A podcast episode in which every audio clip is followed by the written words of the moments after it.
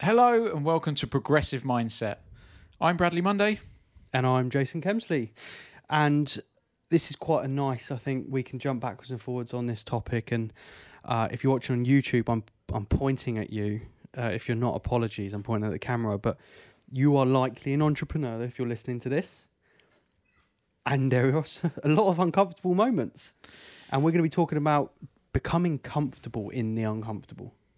Uh, absolutely, and this is this is a topic that I love. So I can see it by I, the I smile. Have, I have an innate ability to uh, t- to be very comfortable in more so the the uncomfortable scenarios that you definitely find yourself in as, as an entrepreneur, as a manager of of people and that sort of stuff. And there's you've got to take the rough with the smooth, right? Absolutely, and we're we're not just talking about as a an owner, right? As a a manager, like you said, firing someone, having that not very nice conversation with a customer, making a tough decision to lay people off, whatever whatever this is.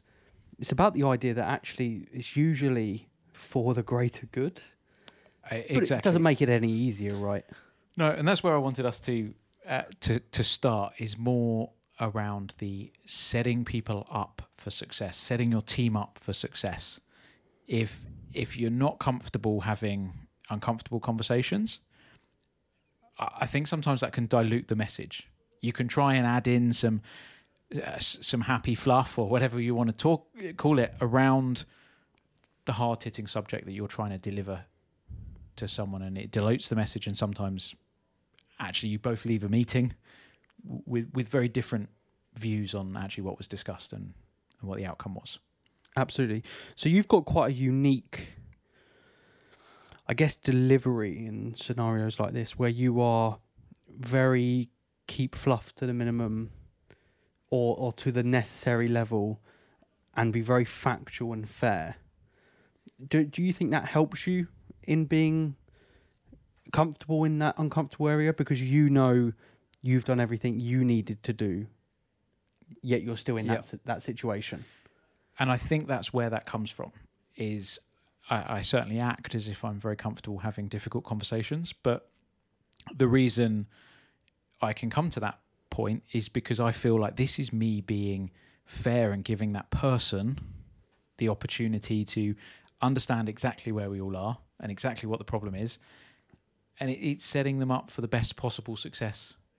Beyond that, if you're even though they may not see it there, right? They may not see Yeah. in that moment that is the right thing for them.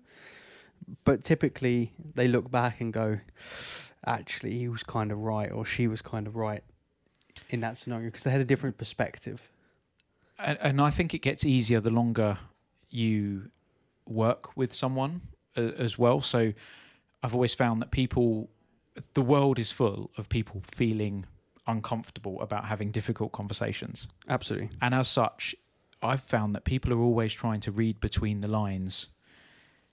And so when I I come along and you know be quite straight with with where we are, and that you need to deliver that in different ways for different people. I'm not suggesting that you be completely ignorant to people's mm. feelings and that sort of stuff, but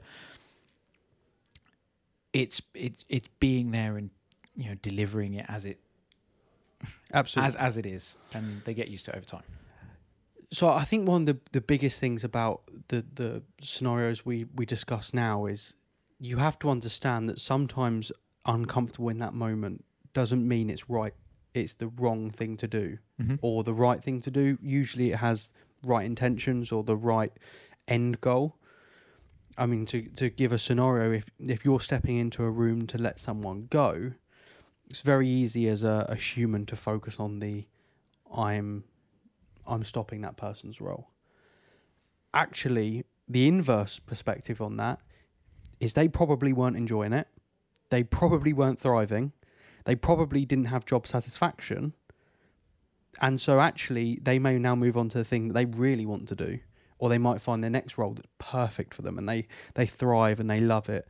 So, it, I, it's definitely a perspective switch that I think really does help a lot of entrepreneurs become comfortable with having those hard hitting conversations.